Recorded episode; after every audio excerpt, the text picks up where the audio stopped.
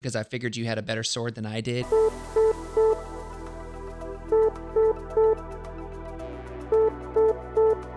Incoming transmission. Engage house party protocol. Mark 4 powering up. Mark 17 powering up. Mark 44 powering up. All suits are online. Welcome to House Party Protocol. Power up suits and welcome in to another episode of House Party Protocol. My name is Will, and with me today we have the one absolute Matt. What's happening, buddy? How's it going, Will? I'm chilling. I'm so glad to have you on here because you've been a part of the community that is House Party Protocol and the broader MCP community for a long time. And I'm glad that we're uh, getting to have you on the show finally. Oh, yeah. Um, thanks for having me on. So Long time listener, first time caller. I love it. So tell the people out there a little bit about yourself. Uh, so I've been wargaming since uh, about 2014, I think it is total. Actually, 2012. Started with X-wing. Um, moved on to a couple other different systems like uh, Warmahordes, um, Guild Ball. That was probably my biggest biggest game was Guild Ball. And then when it died, I was looking for something new, and uh, the wife got me uh, Marvel Crisis for uh, the Christmas it came out, and I've been chugging along in it ever since. Nice, nice. I've yeah. been involved in every TTS league except for like I think season four. Oh, because I was on night shift and it was hard to schedule games. That's how it goes sometimes. I mean, shoot, that seems like the biggest problem for me in general is just getting the schedule down, you know? Scheduling can be can be hard. It can be a pain, but it is what it is. And we're about to start up season eight, and that's going to be kind of our main topic today is not only season eight of the TTS, which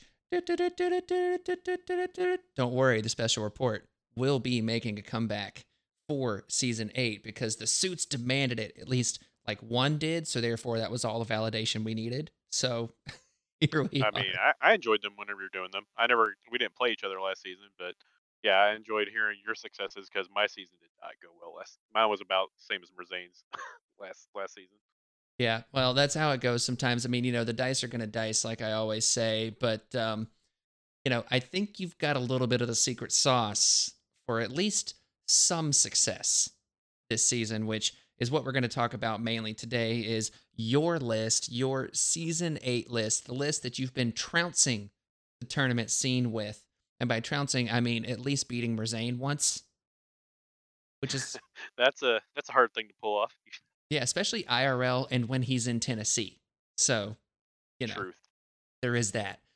So, anyway, suits, what we're going to do first before we dive into our main topic is most of you know that we've had a little giveaway going. So, we've been giving away the Black Order affiliation set plus Black Swan and Supergiant. Well, today is the day that we announce the winner for that. So, I pulled up the random Facebook comment picker thing online, found the post, pulled all the stuff, pulled all the bonus entries, which I gotta say, again, it always amazes me just how many people we get that send us the bonus en- entries. And I say us, it's always just me, but you know, the, the House Party Protocol is a community at the end of the day. And, and I, I love that everyone likes to interact and and be a part of this and listen and send me the the weird goofy stuff the gifts the the stupid things i decide to come up with as code words and all that fun stuff so i gotta say i really appreciate that. I love all the messages all the interactions. It's been really great getting to chit chat with everybody. And even when we're not doing a giveaway feel free to send me a message anytime you want and i will be able to get back to you as soon as i can and we'll have a nice little chat because it's it's really been awesome. And also, I will say, while I'm thinking about it, don't forget to check out our House Party Protocol Patreon because over there we have a Mark V patron level where you can get bonus entries, two bonus entries to be exact, into any of the HPP giveaways. So definitely be sure to check that out. And if you just want to be part of the community and whatnot, you can, for as little as a dollar a month or 12 bucks a year, you can join that and get access to our Discord community, which is really great place. It's one that I love being a part of. And I really enjoy the interactions over there. There's been a lot of fun, different little memes that have come out of it, more or less. You know, it's been, uh, it's just been a really great time. It's been something that's a lot of fun, and everyone over there is just really kind overall. Like we make jokes, everybody has a good time, but it's always, always, you know, just a, a happy place to be. And I wouldn't change anything for the world, but you can come and hang out with us over there, get to know the one absolute Matt. All other Matts be shamed, I guess, maybe. Uh, but you can get to know him, get to know me, Merzane, everybody over there. It's it's an incredible time, and I know you can speak to that a little bit, Matt, yourself. Yeah, I mean it's definitely one of the the, the best discords I've I'm a part of. That like to get just hang out or you know just communicate with the other players and you know just uh, come up with new ideas, uh, share information about painting if you need help with that. I mean, everybody's just willing to help, and I mean, like I said, it's it's pretty chill over there. Exactly, and that's another thing is we have a house party protocol painting contest going on right now as we speak. And uh, there's all the information you need. There's going to be a Facebook post about that coming up alongside this podcast. It's going to be the pinned post on our Facebook page. For any information you want there, you can go and check that out on our Facebook page. Or if you're part of our Discord community, it's the pinned post in the painting section of our Discord community. So make sure to go check that out. So, with that painting contest, we're doing a Shadowlands Daredevil theme. And I'm really excited to see what people come up with there. And we have a whole scoring rubric, all that stuff. It's going to be awesome. Again, links are going to be on our Facebook page. But without further ado, let me pick some names here. We had over 500 entries for this giveaway, which is just amazing. I love it. I really appreciate all the community out there and everything. It's just it's insane.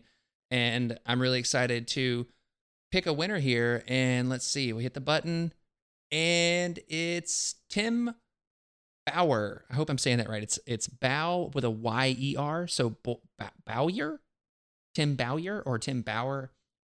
I don't know. I hope I said it right, Just but Tim. it's just Tim. Tim, congratulations. Congrats, Tim. Yeah, uh, they're incredible models. I just put together Black Swan and uh, Supergiant myself tonight. Yeah, they're pretty great. I, I really like Black Swan. She's really growing on me quite a bit. And then Supergiant is a very interesting sculpt. And for you specifically, Matt, I'm excited to see how you paint her up. Yeah, she's probably gonna be the first one I paint up out of those out of those that pack. Yeah, she looks pretty legit. And if anybody has seen Matt's painting out there in the wild, it is impeccable. And we've been to how many events together, Matt? Four? Um, Five? at least at least four. Yeah. Um, we've only got to play at the last two that we've been at together, but Yeah, I think we've been Uh, to five least events We've been to five because we've been to Nate's thing twice, plus NashCon, plus the one uh, here, the no, two here. Nate, and then the three man box up at Nate, uh, that Nate held. There you go. So yeah, at least five. Anyways, I have not been to a event where you haven't won best painted. Well, thank you. So yes, always impeccable, and I can't wait to see what you do with her. But more importantly, let's give Tim the pomp and circumstance he deserves. His comment, by the way, so one of the bonus entries didn't get picked. It was a comment from the actual Facebook post, and it was Thanos was mostly right, mostly in parentheses. So you know, say what you will about that.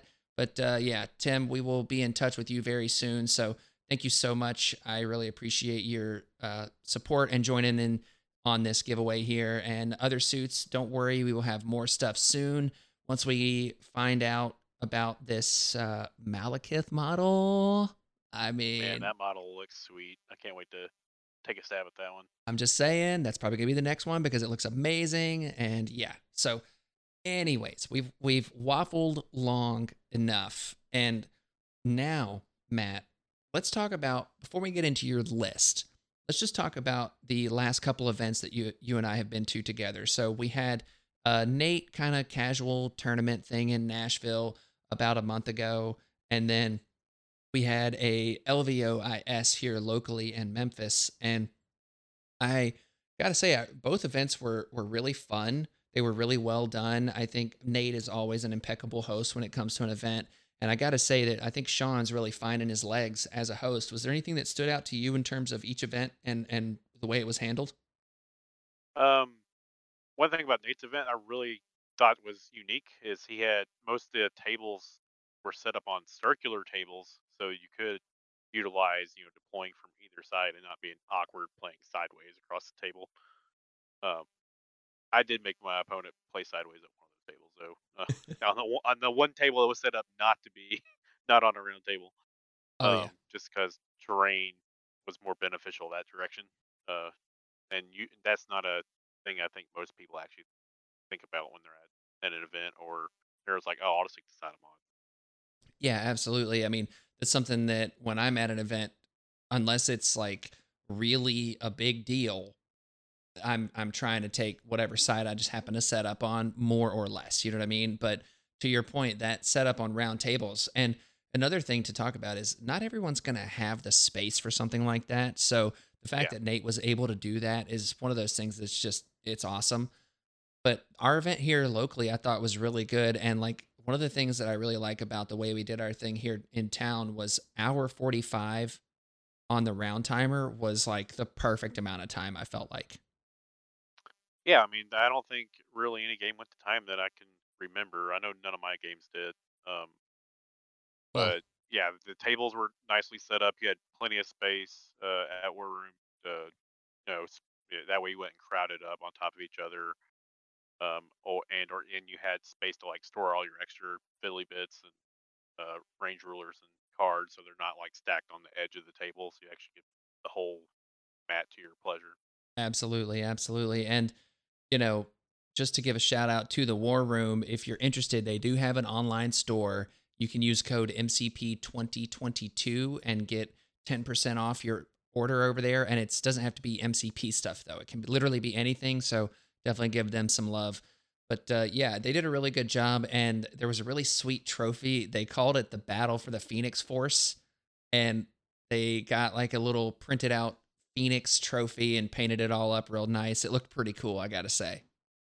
Yeah, I was still sad it's not sitting on my desk in front of me. Yeah, yeah. So, uh, Matt, how did uh, how did you finish in the tournament? Um, that one I finished second uh, against Merzane. Um, lost by one point. It was a pretty epic game. Um, it went to round six, and the score was twenty-one to twenty at the final score of the game. Twenty-one to twenty in round six. Like, Yeah, round six. wow. Uh, we're gonna get to how that happened shortly, but it was really great to see you two going head to head again. It was. It seemed like a really you know banger of a match, and myself, you know, you said games going to time. Look, I may or may not have a five hour match in my history. So if anyone's going to go to time, it's going to be me. And uh, yeah, don't don't judge me. Yeah. Yeah, but that, that hour forty-five seemed seemed like the the perfect little window because, like I said, I don't I don't think any match really went to time. Because Well- I, I mean, one I think one went kind of long, but it it it still finished before that timer went off. I think. Yeah. So my opening match, my very opening match, I won 15 to 14 right at the buzzer. But it was swinging in my way. Anyways, if we'd have played another round, I was probably going to come out pretty good. But uh, that was that was the longest one I think, and that was just the opening round. And also, I gotta say, you know, Longshanks as a tournament software is very good, except for when me and our friend Yusuf are at an event, because literally we've played a league together, we've played two two or three tournaments together, and every time, every time, we are matched up in the first round. Period. Well, I mean, you, you know how to prevent that, right? no, Matt. On Longshanks, you can set up mutual friends, so that it, the way it pairs you up, it will it shouldn't pair you against a mutual friend look, in round one. it's tradition at this point. Like it happened naturally before, and it, and at this point, like the chaos agent of me just wants to see how many more times something like that can happen. You know what I mean? Yeah, I mean, it sounds like you guys had a good game. I think you were playing a couple tables down for me, but um, I know I started watching your guys' game a little bit after mine got finished that in that first round.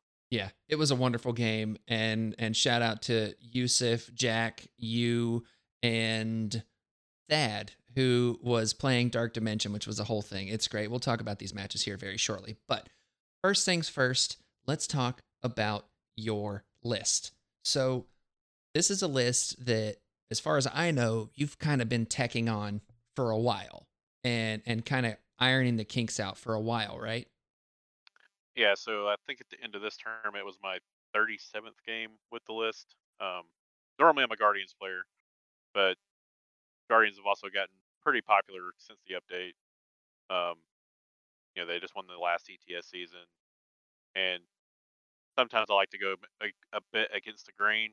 So, one of my favorite characters in the game doesn't get much attention is Mystique, especially using her as your leader.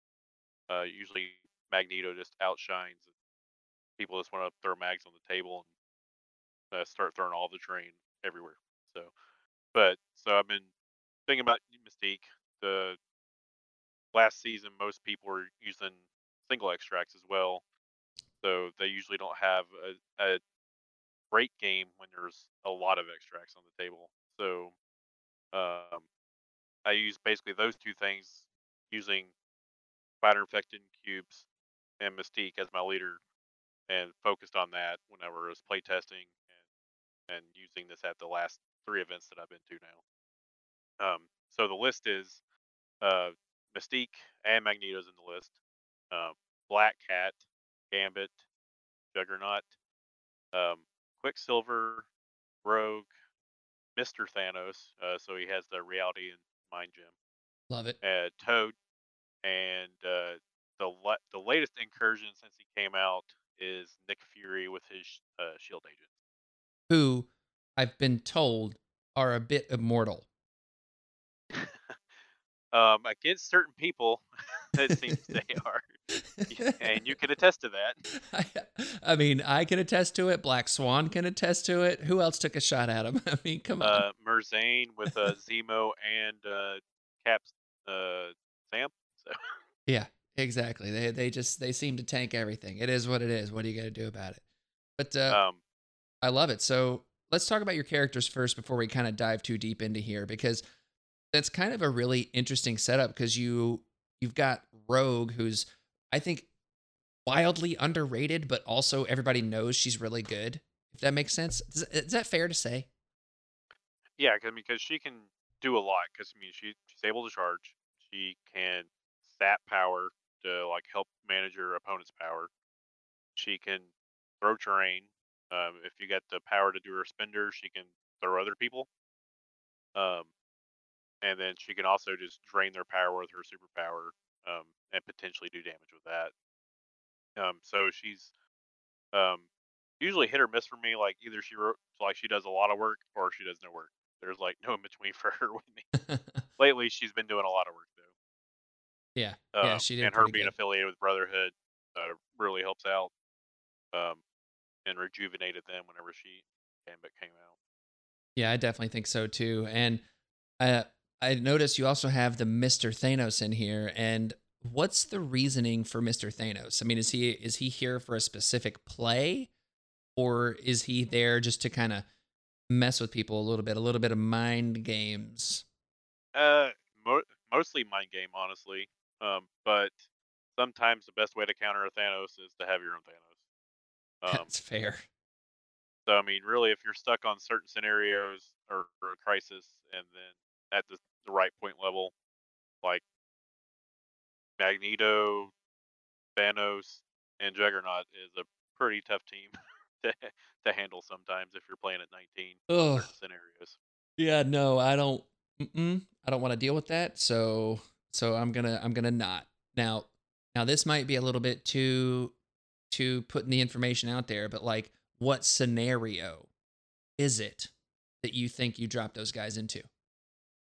Uh, mainly if I'm on demons or like if I'm uh, if we're gamma, if we're gonna be all clumped up, and I know that I can fit him into point wise, and there's probably only a single extract, then I'd, I'm I'm probably gonna drop him in. But especially when there's no, probably another Thanos, just to help counter. Because I mean, Thanos is one of the best pieces about controlling the board too, so can help out in that department. Oh, absolutely, absolutely. So, I also noticed that you've got Black Cat here, and have you felt like that with the way that you've been getting work done with like Nick Fury and the agents there, maybe even Toad, and and some of the other stuff I've kind of seen you have on the board at times. Do you feel like she's maybe a little redundant, a little superfluous, maybe? Um, she's mainly there if we if I'm stuck on a single extract. Or gotcha. just the points don't exactly work out where like if I because I don't really want to play a point down, so like sometimes Toad becomes Black Cat, um, just because she can help stagger, um, and then just steal it if I need to. I get that. I get that. That's that's really interesting. So, I think that that's another thing about her that you kind of have to think about, like, is that she has that stagger, and then like as good as Toad is as a two threat, he is still used to be playing a point down, and those higher threat models can take him out sometimes. I mean, you know, you can have a rapid fire character that just blasts him off the table in one go, and there you there it is. You know, it's just how it happens. Yeah, I mean, out of all the characters in the list, the two that are probably like closest to being on the shopping block are Black Cat and Thanos. Is actually in this list for me. Yeah, that's really interesting. So let's go over team tactics cards and crises, and then we'll kind of talk about a little strategy and stuff. All right, for uh, team tactics cards, I have Advanced R&D, Asteroid M, Brace for Impact for a restricted slot. Can I borrow that? Deception. Do you know who I am? Escort to safety. Field dressing for the second uh, restricted slot. Uh, magnetic refraction and reposition. Nice, Uh, nice. Crisis. Uh, the extracts are um, Struggle for the Cube continues. Spider infected invade Manhattan, and everybody's probably most hated extract of Wakandan herbs. um, brings up a lot of salt for a lot of people. Uh, and then secures our uh, demons downtown, uh, superpowered scoundrels, and sword base, which a lot of people also like. Yeah. Yeah, sword is one of those where if you've got a if you've got a plan for it and you feel like you can execute that plan really well, it can be really good. It can also be extremely oppressive to your opponent if you're playing it really well, right, Matt? Uh, yeah, round one at the War Room event, I played against uh, I forgot his last name, but his first name is Matt. Also, uh, he was playing Spider Foes, and we were stuck on Sword Base and Researcher at 16, and I feel a little bad because I won that game 17 to nothing in round. Oof. Oh man, 17 to nothing. Yeah. I pulled up the event stats and your margin of victory was 40 points. That's nuts. I think the only the closest game was the last game uh, against Merzane. It was like I said, one point difference, and it was 21 to 20. That's just pure insanity and it's awesome. And that just speaks to like, you know, sword going back to that matchup and sword and we'll talk about why swords in here for you specifically. But swords like this enigma, right? Like I like it because I feel like I've got a decent 14 and I feel like I've got a decent game plan for my sword base, right? And if I put sword on the table, most people, not all, but most people aren't going to want to play at 14. Right? So it's Yeah, like a little I bit mean, of a most people hate playing anything below 16, honestly. Exactly. I mean, shoot, I do too in general. I mean, I was playing Convo these days. I have a five threat Doctor Strange Supreme that I want to get on there. So, of course, I don't want to play low threat, but I also feel like that him at that lower threat has a really big impact typically. So, Yeah, I mean, so my game plan for Sword, I mean, I, I can play it at 14 and still be five wide. oh, yeah. Oh, yeah. So I mean, I'm, I'm usually getting last activation to make sure I capture that last needed sword base. Right. And then you can also throw in a Nick Fury with his agents, and you're you're playing really wide. Uh, I mean, not at not at 14. Um, usually I'm bringing uh, like Mystique, uh, Quicksilver, Toad, uh, Gambit, Black Cat. Hmm. So I I mean, see. if I can squeeze in, if I change characters around, I can uh, end up dropping a fourth Yeah, That's yeah, it's still that's that's potent and it's a lot of mobility, a lot of movement, a lot of shenanigans. Gotta love it. So one of the things I want to talk about here is your tactics cards, right? Because you have Nick Fury, and in the two games that we've played in the last two events, you've played Nick Fury against me. The first event we played, uh, the one with Nate, was we ended it what seventeen to eighteen. Yeah, it was a one point game that game. That was the closest one that day. Um, Yeah, at that event, and we played each other round two of both events. So, yeah, but both times it was on Spider Infected, I think. it was Spider Infected And and um, Portals. Spider Portals. Yep. Yeah, we played at 18, I think, both times, if I remember right. We did. We did. And uh yeah, this most recent time went a little more in your favor and that was you know, I'm that guy, Matt. I'm that guy, right? I, it's Your I- dice were not kind to you that that game. I mean, look, I'm that guy that tries to kill Clea off the rip, you know, on something that's like a 1.1% chance apparently. Yeah, when it comes to like very rare dice occurrences, you're gonna get them. I'm I'm gonna be that guy. So we had spider portals and spider infected in this game, right? And my plan was was working out okay. Like I was a little bit behind the eight ball because of a couple of bad rolls on attack or whatever, but like you know nothing I Yeah, couldn't. Grunt surviving turn one Ugh, from Mordo and Black Swan. Right. Like okay, I know Mordo's only throwing four dice, but you had one defense die. Like come on, Mordo. like what are you doing with your life? I think he's the one that actually did the one damage to him. He did. He's the only one that did damage. Black Swan did nothing. And she didn't get her throw either, which was just, you know, like, what are you doing? Or her push. So yeah, it was all bad. But that's neither here nor there. Like I can live with with that kind of thing, right? But when you when you go and you roll on an objective four times, four times, and you have the exact same result those four times, that result being two skulls and one blank. You, you know you're just the dice gods aren't with you. And I think in all four of those instances, you only needed one success to actually get the, That's the correct. objective. that is I didn't have anybody around you at that point. yes, and uh, even on the opening turn with Mordo, I think I missed it on four dice. If I remember correctly, it was four dice, Yeah, and I he- got yeah, a skull and and didn't get got it. pushed back further. Yeah. So so again, it's just one of those things. Look, sometimes it's just not going to work out, people. But I feel like that overall, that game, each of us played pretty cleanly. I think I made one big mistake that if I had to do it all over again, I don't think it changes the outcome of the game. But it was one of those like, ah, this is the wrong play. But at that point, it was over. Yeah, we yeah you played a very good game. Uh, I I think probably the biggest mistake was moving uh Black Swan on top of that building and then Rogue just throwing it at her. Yeah. Yeah. Is what it is. you do what you do sometimes. You know, it's fun to just throw things, throw dice, all that fun stuff. So let's get back to talking about your list now. So we we've gone through the whole thing, and if you have priority, right? Like if, if you're sitting there turn zero, you win the roll off. Are you an extract or a secure guy? Uh, ninety five percent extra. Ninety five Uh, percent. You would you would have to have secures I really don't like for me to try to take secures, but normally, or if you just have the same extracts I do minus the herbs, but normally I'm going to try to take extract because I want to play on the five wide extracts. I want a lot of points on the table so I can go steal all your stuff and like not necessarily run away with it, but just you know make you try to come get it back for me. Right. So what's your typical opening when you have that priority? Uh, so I, I have that set up. Um, I'll put Toad because my usual core is uh, if I'm on those five whites at 17, I'm usually running Mystique, uh, Juggernaut, Toad, uh, Nick Fury, and then 17 I either have Quicksilver or Gambit normally. Normally Gambit to help with a little bit of board control because he can. Um, but more often than not, I usually get stuck playing at 18 for some reason, so that Gambit or Quicksilver becomes Rogue. She's so good. And then I line up Toad to be able to just double move, steal your spider infected.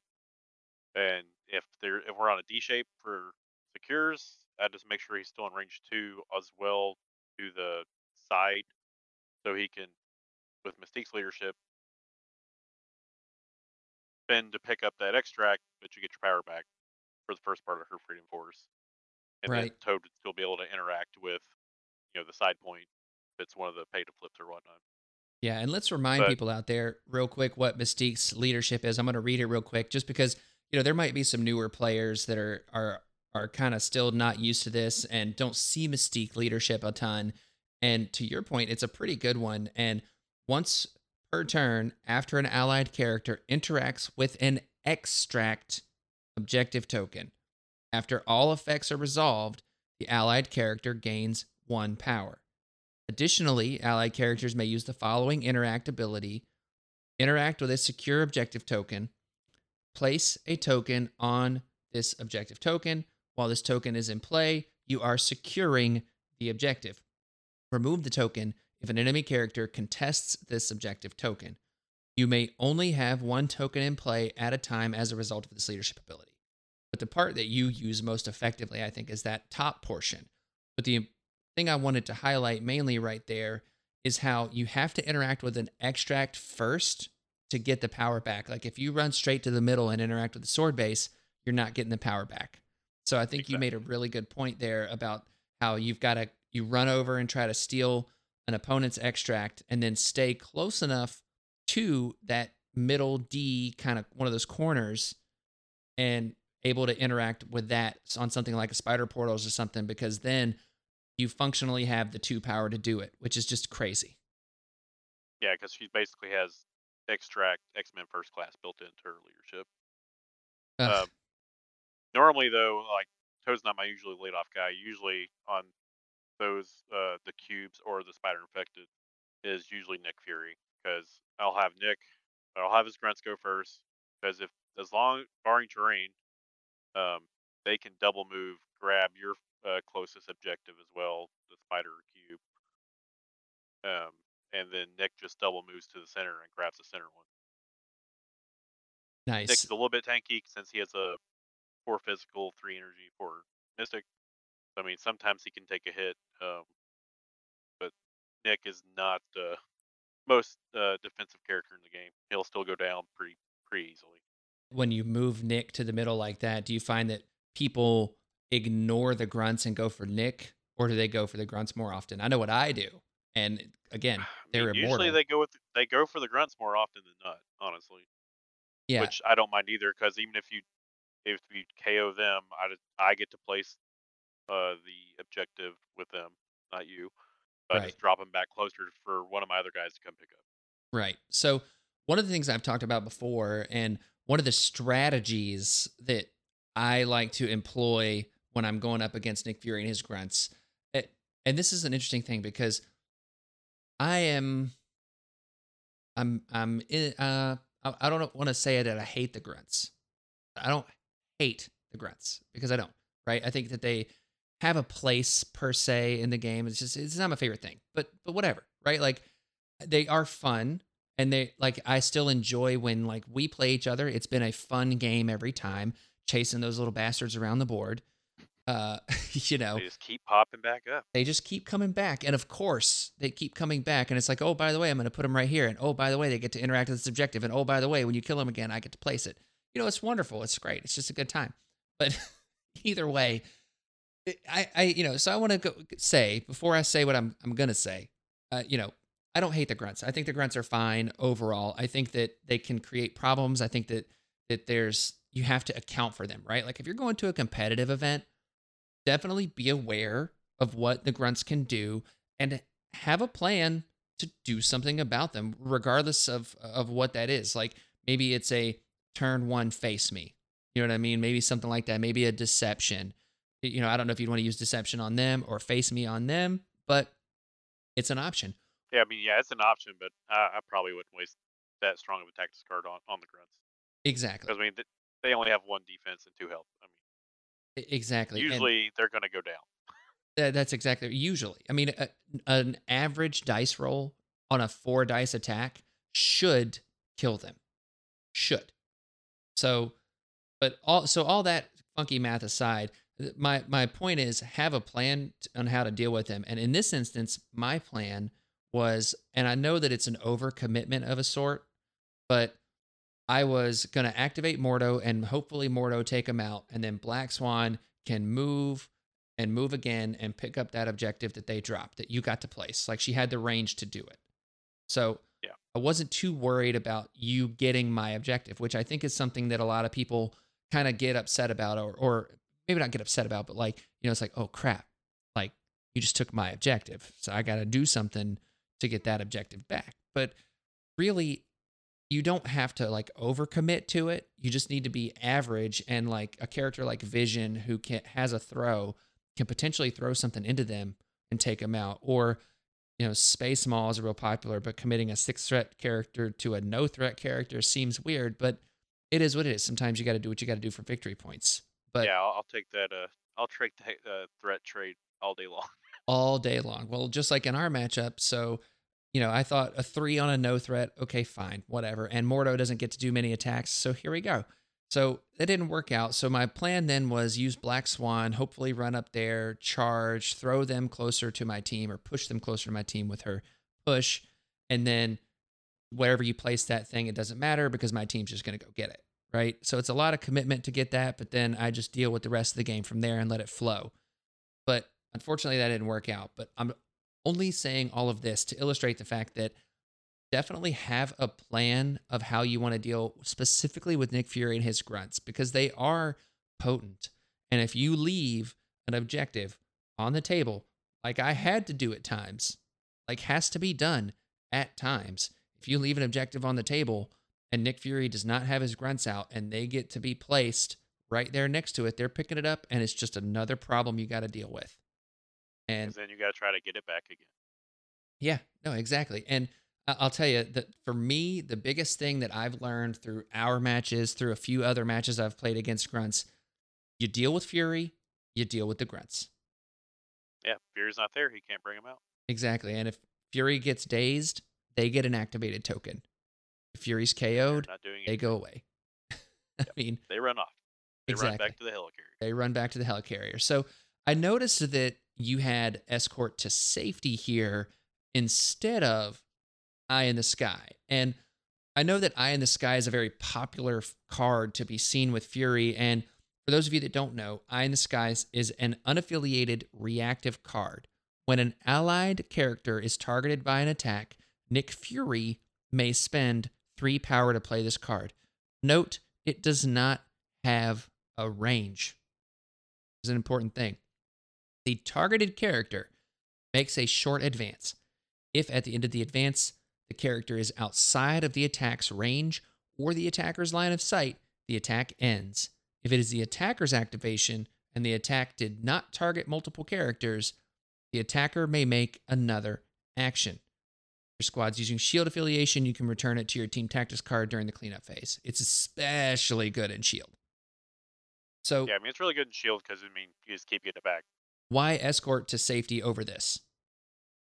Um, because I don't bring Nick Fury every every game, so escort to safety I can still pull off because usually, honestly, Juggernaut's usually the one that does it because usually first turn he just moves up, gets in range of somebody, he has three power to go ahead and use it if I need it. Yeah, you used it really effectively against me. Again, I thought it was a really good play and something that I hadn't seen done before with Juggernaut specifically. Like you activated Juggernaut early and you didn't attack him. There was a target I think available and you just Yeah, moved. your lizard was right there. That's right. So- So yeah, I had I had tried to steal your extract with my lizard, which I you know that play is not for me. It's you know I get it. I understand I mean, why people like it. he held on to that all game though. He sure did, but he didn't do anything else. True. he, he he he tried to roll on some objectives and continually failed. So, is what it is. Yeah. Yeah, so I mean, in that game, like I used Toad to go steal your objective across from Toad, or yeah. So you brought Lizard over, stole mine. I took Toad over, stole yours, and um, I had moved Juggernaut in range to be able to escort to safety Toad, um, because I knew you would probably come after him with Strange, which you end up doing, but I let him absorb the first one, which got lucky that your dice were your dice and Toad didn't take any damage. you know, it is what it is sometimes, right? It is what it is. You know, even with the strange rerolls, it doesn't always work out. What can I say?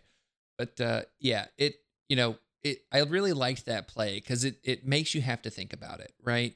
And I think that stuff like that's really interesting in this game, especially in a more competitive sense, is making your opponent have to account for something, right? Yes, I mean if you hadn't hadn't uh, come over Lizard and stole mine, Juggernaut probably would he wouldn't have had the power of that turn because he would have picked. Well, he still would have had it because Mystique leadership. He would have picked up that spider infected at my side, got the power back, still had three power to be able to do escort C.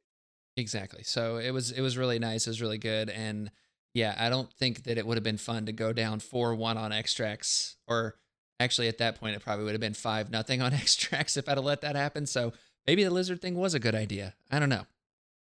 And yeah, with my list, that's how. I mean, I usually get a huge head start turn one um, with most of my games when I'm playing Mystique Leadership and on one of those five extracts because usually average I've been outscoring my opponent. I usually been getting five to seven points round one. Oof, yeah, that's that's potent. And so the five extracts, you know, we we've talked about running across, grabbing, stealing, all that fun stuff.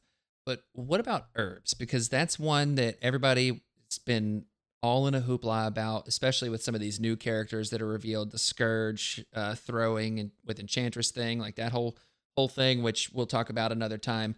But uh, the Nick Fury and his reposition and everything, like how is that just what you do here? Is just use Nick Fury? Yeah, I mean that's reposition? that's the sole reason why repositions in the list. I mean, so if I get herbs, Fury can activate um, the second activation of the round one, and then for the herb. So on that case, I'll usually deploy the grunts at the very back, so that way nobody can definitely touch them on the first activation, not even Cable or anybody, because he won't be able to body slide and then you know try to take a pot shot at them because they're still out of range. They're at the very back of the board. So usually I'll activate Juggernaut first in that game. I'll have him deployed on the same side as Fury with the to go retrieve the herb. So Juggernaut will move up, and he'll have three power. He usually goes ahead, advanced R and D's, at least one power to Fury, and then I think he usually holds on to the other two. Um, and then second activation, that is move the grunts up, so Fury will end up range one of the vessel, and then double move Fury, get the since he already has uh, I think reposition is two power. It is. Yeah, but you got to have three power to normally do it. But since peak leadership, I get my power back after I interact with the extract. He'll have three total long run. So he's able to, to double move, pick up the herb, and then reposition over to the grunts and be in range of one of them. So with that play, I mean, obviously that's incredibly potent, and you said it takes you second activation of the game in order to typically get that off. So the question I have with that is is have you found that, that that people have counterplay to that? Like, are people able to come over and mess with Nick Fury at that point? I've only got to play it twice so far. Um, once on TTS, just in a pickup game, um, and really they. I don't know. I can't remember that game exactly because that's that was a couple months ago now. But I mean, they end up dazing Fury. Uh, I think turn two, uh, but somebody else just picked up the and walked back to it walked to the vessel. Yeah. Um, I got to play it in person up at uh, Nate's event last month. Um, I was actually surprised uh, my opponent chose to let me have my extracts when I had had that play in hand. Um, it was against X Force. Um, so I think, I mean, he he deployed cable on the side of the vessel because he was just going to move up, try to you know kill whoever had it over there, which that that was the right play in that part. Um, he I think should have deployed his uh X23 and Honey Badger on that same side, but he deployed them more in the middle, so they weren't able that effective turn one. Yeah. Um, to try to help out. But in that game against him, in round three because us um he didn't capture. It was on Mutant Madman and and Wakandan herbs, so he didn't capture his sword his Mutant Madman spot on the back. So that first turn, I went up seven to one. Oof um, because I was able to get three of the madmen and the vessel. Oh, that's brutal. That's um, that's brutal. Yeah, I mean, it just is what it is. Sometimes dice are going to do that, but in terms of the play with Fury, like that's that's really strong. I know when we played this most recent event, I let you pick your extracts as well, and I felt like I could do okay. I mean, you know what I mean? Like, but look, I didn't want to play sword into you because I figured you had a better sword than I did, even though I'm comfortable with sword. I felt like your sword was better. You know, this sounds really weird. Yeah. just a little bit. But you But know yeah, what? We're gonna roll with it. I I played Sword a lot because I always I usually run at my Guardians list too, just because Guardians is another team that you know still spread out in that adje- uh, that crisis. Flip 'em. Oh yeah, I I think Guardians is probably the premier sword team if you ask me. But it is what it is. So with all of this, Matt, like what would you say have been kind of some of your weaknesses? Like have you have you found any weaknesses with this list as you've been playing it, testing it, and like you said, you're 37 games into it. Right now it's got a 73% uh, win percent. Um, so the weakest part has been, I think, in the single extracts. That's where I've lost most of my games. Um, I usually I still got a lot of play into them because I mean, I got Black Cat, got uh, Quicksilver. You know, I can help steal them back their assets with. Uh, can I borrow that? Um, but usually, if I'm just stuck on like a, like demons, demons can really hurt if I decide to bring Mystique because then I have to really be cautious about position. Do I really want to, you know, stand next to that to score that? I have to really take that gamble because I mean, Mystique list doesn't really have a ton of defensive tech. I mean, Mystique can count blanks if you're range two, but I mean, she's only a three three three. Has stealth, so I mean, you have to be close to her at least Yeah. target her. Um, Juggernaut's probably the most tanky out of all of them because he's four three five on his front side. Um, but generally, I'm not trying to like I don't like to play the attrition game with this one. It, it can if I have to, especially if I bring my Nito. Um, but just like with you, like eight dice attacks, they don't do much because Jugs, uh, Juggernaut, like you know, just moves. He has a eight dice builder. Usually, still only get like four. Yeah, Maybe. yeah. I, I can't be upset about my dice because your Juggernaut dice were pretty horrid. Yeah, I mean, it is what it is. Their dice. Exactly. They're Yeah. dice, they're gonna dice. And so now I want to talk about your match with Merzane, the the one that ended in round six. Would you say twenty to twenty one? Yeah, 2021. I mean, uh, there. I've never had positioning come up to be so close on certain moves. Um, so round one uh, was playing on spider infected and incursions. Um, and Merzane, I rolled in priority. Uh, Merzane chose 17 threat, if I remember right, because I brought Mystique, uh, Nick Fury, Toad, Juggernaut, and um, Gambit um, to that one. And he was playing Avengers. He brought both caps, um, Black Panther, Black Cat, and blank on his last one. Eh, it's okay. Um, but anyway, so yeah, round one, um, we was pretty, pretty. I think we was four to four on points. Um, because he ended up dazing my grunt, or he tried to daze my grunts. I think he eventually, uh, he didn't get there to round two, Yeah, but uh, they're immortal. grunts, the grunts survived against his uh Cap Sam, and then um, he had somebody else charging. Uh, Zemo came. That was his last guy. Zemo came up and whiffed on him as well. Uh, but he did end up uh, trying to put the hurt on Fury. Um, I mean, because really, I think between those two characters, you want to rather go after Fury rather than the grunts. Yeah, Grunts absolutely. Die easier, but I think I, I completely agree with you. Is and I want to. I said it earlier. The more I've played it, the more I think like if you have like a throw, like I said, like a vision throw that's online early, or you can R and D someone like a Valkyrie throw that's pretty good, and you can kind of get them into your line so that no matter where you place that objective, it's still going to end up being a net benefit for you. I think that kind of thing is good. Otherwise, like get Fury off the board if you can. And I think that that's one of the things where if we played our match again, I'm I'm taking Black Swan straight into Fury. Even though my dice whiffed, I, I like that would be what I would want to do. You know what I mean? Yeah. Um. So Merzane is like, uh, he's been racking his head around my list because we actually played at Nate's event, um, in the final round at that event as well. But he was playing Guardians that day, and like, I just outscored him like crazy in that game because he he brought Thanos with the Guardians. Thanos didn't even kill the grunts that game either. Oh my gosh.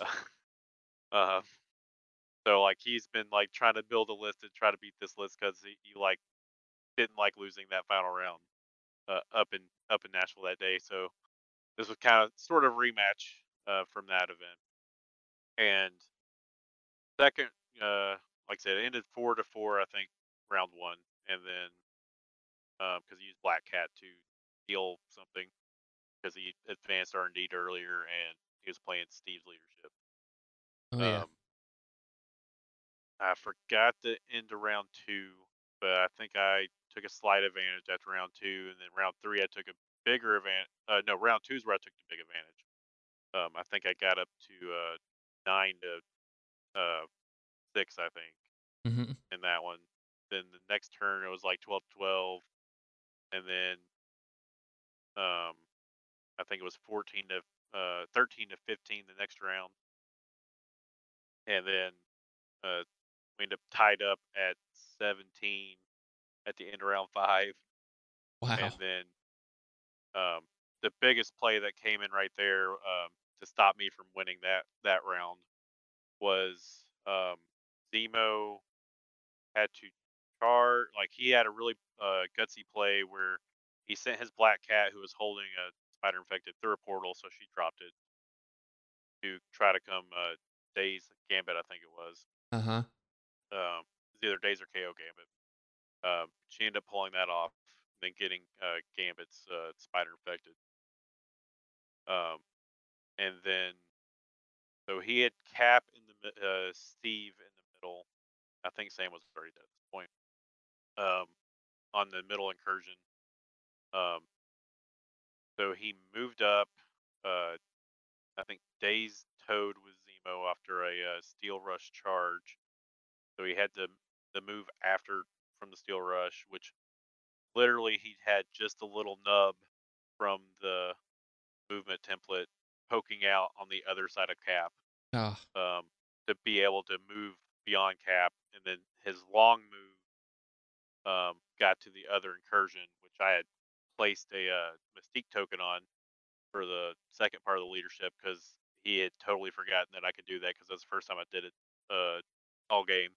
Nice. Um, Because he didn't expect me to move Juggernaut over there, place the token down, then you know nothing stops the Juggernaut back to the center to be able to contest that center point because Cap was already on his injured side Hmm. and then Juggernaut was fully healthy. I think Juggernaut took one damage all game. Oh wow. Yeah. I mean, look. You, sometimes you just don't go into Juggernaut. It's it's definitely not a bad play. Let me tell you. Yeah, he didn't really attack Juggernaut that much, but Juggernaut didn't do much either because he couldn't even kill Black Cat with on rem, remaining on two health. He Nice. bumped into her to get her down to one and then whiffed on his attack. So. Of course. I mean, that's just how it goes, right? Yeah, know? Uh, so his Zemo, literally like a couple of millimeters, was able to get to the other side to stop me from scoring the other incursion point. That would that was Ah. the, the swinger to stop me from for to get him to score enough to tie, and to stop me from.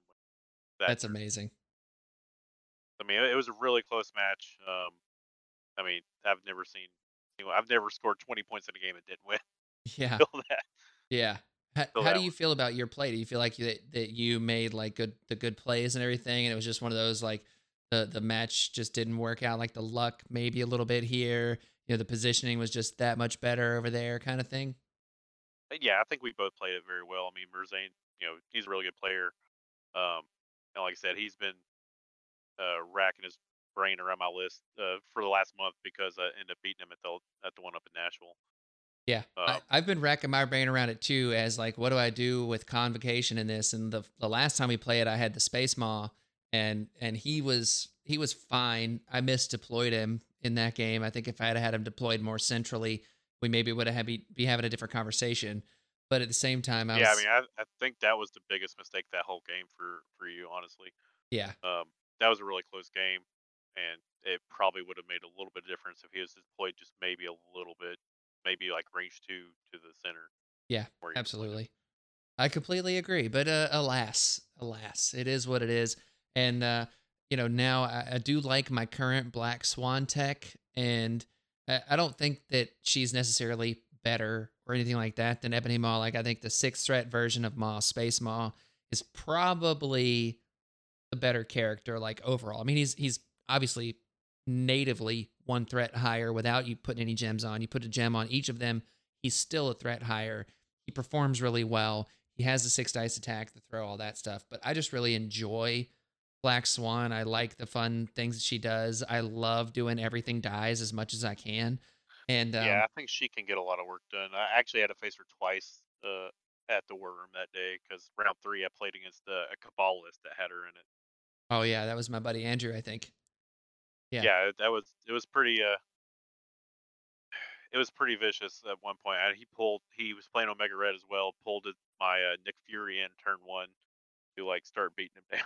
Oh yeah. So- Oh yeah. His, his Omega Red did some work that day. And for those of you that don't know, send pictures of your Omega Reds, especially close-ups of the part of the tentacles coming out of the arms, to Merzane. He loves it, especially That's painted his up favorite ones. pictures. Yeah. Seriously, His make sure pictures. you send him that all the time. If you've got one painted up, you find just a really exceptionally good like artist representation of that, make sure to just you know write at Merzane it. You know he loves it, and uh, I'm gonna make a new new chat in our Discord that's literally just like Merzane's Omega Red pictures, and so we have to tag him every time. I don't know if he can mute that or not, but I'm gonna do it. It's gonna be awesome. Uh, I think he can, but Dang it. Dang it. it's well then hilarious. it's still gonna be great. It's gonna be good. It's, maybe it'll be just for us, and that's okay too. but either way, send him pictures there. Um, I, I do have to, to to talk a little bit about my matches in this event because I had some really good ones, and I, I feel like your list, Matt. I gotta say, I think it's really strong. I think it's one of those things where you've got a ton of reps with it, so you know what you're doing with it, and I think that that speaks to kind of the broader conversation. Like if you're looking to get into this game and and start to make that jump into the more competitive side of it which look this game has everything for everyone from the casual list of casual to the most sweaty of sweat tough competitive players like i feel like it's got all all the spectrum covered and i love that about it and it's funny as i've played so much more of this game lately and as most of you listening know like i've really gotten more into the competitive stuff kind of personally. I hope that it's come through that i'm i'm kind of toeing the line on the podcast and i always will. Like this is going to be you know more or less beginner friendly with the competitive talk every now and again like we normally do but either way as i've gotten more into the competitive thing like it kind of shifts your mind and how you kind of see this game a little bit so it's really interesting and, and it's been really fun exploration of all of this stuff. And have you found kind of the same thing, like started casual and maybe kind of gotten deeper as you've gotten into the dojo with this list? Uh, yeah, I mean, basically just play characters you like. I mean, I always liked Mystique in the comics anyway. Mm-hmm. Um, and it's got that little bit of edge because I'm like, whenever I started playing this list, mostly exclusively for the past couple months, I haven't taken Magneto except twice, even on the table, out of all those games. Um, because most people are like, all right, you're going to run Magneto in their head, and then they don't have that game plan. They're not ready for that Mystique threat that I'm bringing. oh, absolutely, absolutely. Yeah, that's that's a I really mean, good. But play what you like, play the characters you like. I mean, I mean just get games in with them. That's it. That that's all I got to say about it too. Is you know, it's one of the reasons why I like Convocation is one I like the characters. Like I love Magic, I love Doctor Strange, I, I love that that stuff, and also I feel like it's a challenge. You know what I mean? It's been a challenge to kind of get them to the level where they are now. Like at this event, I went three and one, and my one loss being to your Immortal Grunts, and that was the only thing that was in that game was your Immortal Grunts, and um, you know, I feel like that every game I get in with them, it's it's something new that I'm learning. And I played Shadowlands Daredevil and Black Swan in my list, and in our match, I specifically said that I felt like I would rather have had Shadowlands, Daredevil, than Black Swan kind of in totality there, but I was specifically going for the lizard run across steel play. Yeah, I mean, I, I full expected you to bring Shadowlands when I was like playing list checking in my head. I'm like, all right, what's he going to bring out of his list? So I was actually prepared for you to have grunts too, since I had them. Yeah. And, and it's one of those things where I don't necessarily think that grunts are the best grunt counter, but I think that in that scenario there, that if I'd have had Shadowlands, I could have done some more interesting things, I think, in terms of the extract play and just kind of things in in general. I think. I, I don't know, maybe, but it's one of those things where I've been playing Shadowlands a lot in my list, and I played him in three out of four games. And I want to go ahead and give a shout out to Yusuf for heck of a great first game. He played X Men, came down to the wire, and it was like just it was such a close game. It was really great. And then me and you, obviously. And then I played Thad in round three, who won our last event. I think he won it or came in came in second, something like that. He was really good player. He's a young guy. He's kind of newer to the game a little bit, but he played Dark Dimension into me.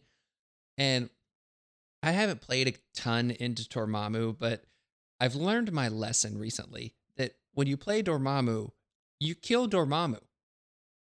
Just Yeah, Just- I mean, that's the best way to take care of him. just do that. Just kill Dormammu. Yeah, okay, it's hard. You're gonna get hexed.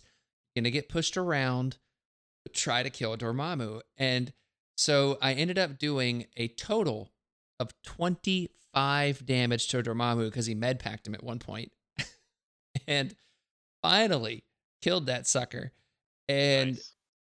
the entirety of the game, though, I am just burning everything I possibly can to get Dormammu down. Like I got him dazed, I think, by the end of turn one. So like I was like, oh, this is awesome. Right? Like I'm like, oh Yeah, man, that's pretty good. yeah. Like I'm gonna I'm gonna have this, right? like, okay, we got we got Dormammu on his injured side right now. Sweet. Uh, It was either the end of turn one or really early turn two. I had him dazed. I don't remember which one, but I think it was end of turn one. And all that to say, it took me until the end of round three, I think, maybe the beginning of round four, to finally finish off Dormammu. And he was just doing so much work, and Thad was staying in that game so much. And like I was just committed to giving up points to kill Dormammu. And finally I was able to to pull it out at the very end of the game and, and have just enough points. But he had Ronan come over and mess with me. He had Black Cat and all and she had a spider infected. So the nice thing about Black Cat that I found out, and one of the interesting things you can do, like if you're worried about her stealing your stuff, Spider Infected's a decent one for that because she can only hold one. Yep. So if she has one, she can't steal your other one. Exactly. And one of the things that I think you got to think about when you're when you're looking at extracts and you're looking at characters like Black Cat, maybe even Toad, you know, they're going to get theirs.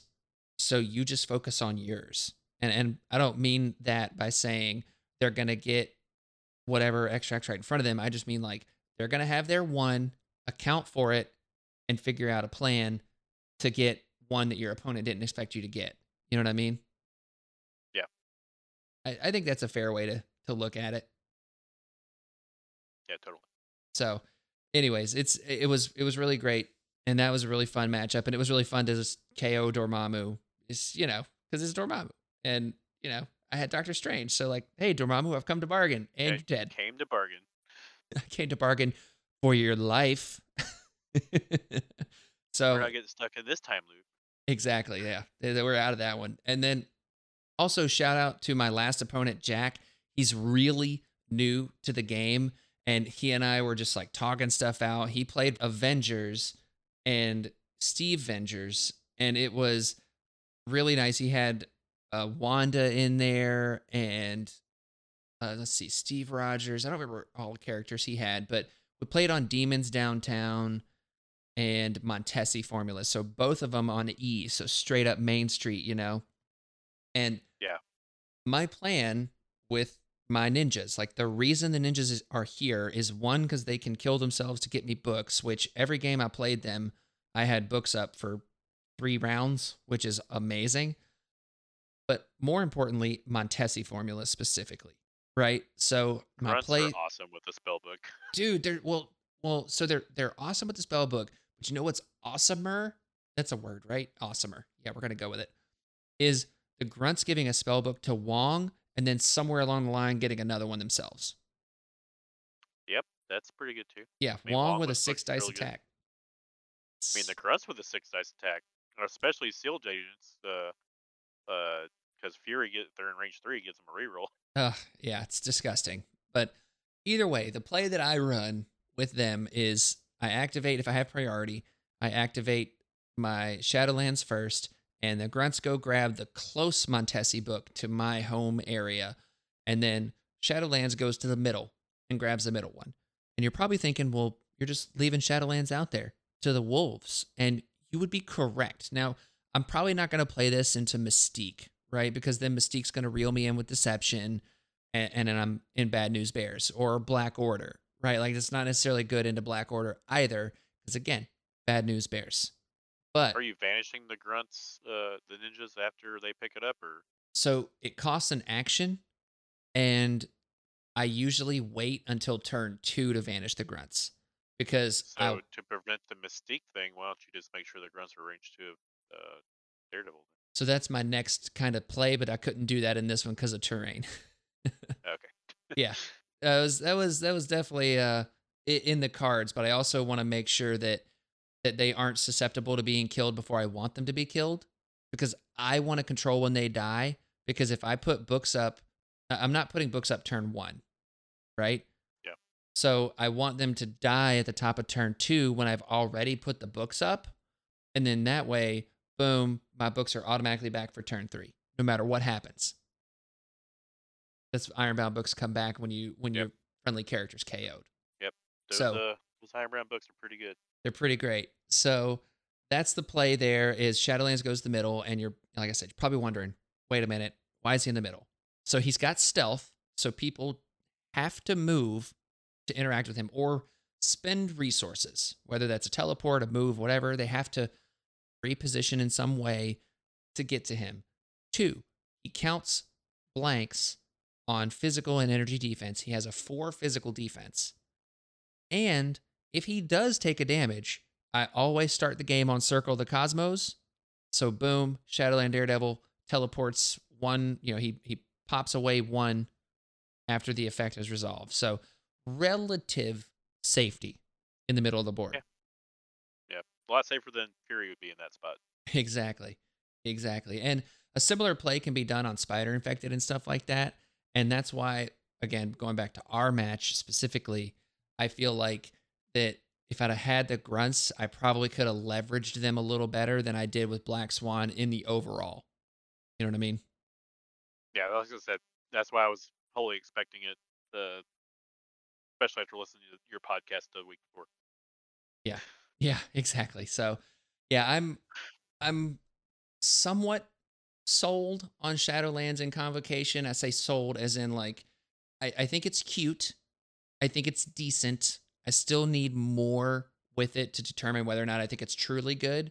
Because every game I played, except for I think one, the last nope, even the last one I think, Shadowlands Daredevil was KO'd. And that's because he's by design, he's a character that wants to be up in the thick of it. And at the end of the day, I was okay with my opponent really getting focused on him and letting Strange and Voodoo do their thing. Which in the long run, that's what you really want anyway, right? Exactly. So it was it was kind of an interesting kind of discovery, I guess you could say, because Shadowlands Daredevil is really really an interesting character because if he doesn't have his grunts out, he's not quite as strong. But in order to get his grunts out, he's got to do a coordinated strike. So he either has to move using an action to get into range, or he has to use his baton snare to get it, uh, that short advance for the pursuit afterwards. And in doing that, he's using an action. So he gets his grunts out on coordinated strike, but then he's sitting there with a bunch of power potentially, and then he doesn't get to do his big attack that gets to add the two dice. So it's kind of this like interesting little dance that I had to do with him all all night long was trying to get that big attack off while also being efficient with my action economy. So it was really interesting. It's really fun. And it's something that I'll talk more about as we get into the season of TTS because I'm bringing Shadowlands with my convocation. And yeah, that's right. I'm playing convocation again. I mean, I'm running this list through it just just to test it out there some more. So Yep, it's gonna be to see good. if I want to bring it to StanashCon. That that's it right here. You know, season eight that's is my the that's the real Shark Tank. is That is, that, that's it. You know, season eight is my testing ground for NashCon. And look, if I get to NashCon and I get diced out and and round one or two or three or even four, whatever, wherever I get diced out at, and I'm not in the final thing, you know what? That's cool because that just means it's party time, baby. exactly. So, Matt, I want to say thank you so much for joining me today. This has been really great having you on for the very first time, and I hope the suits enjoyed it. I hope they were able to get a little bit of insight into you know the way certain lists work and kind of the way your thought process works, what to maybe do if they see something like this across from them on the table, stuff like that.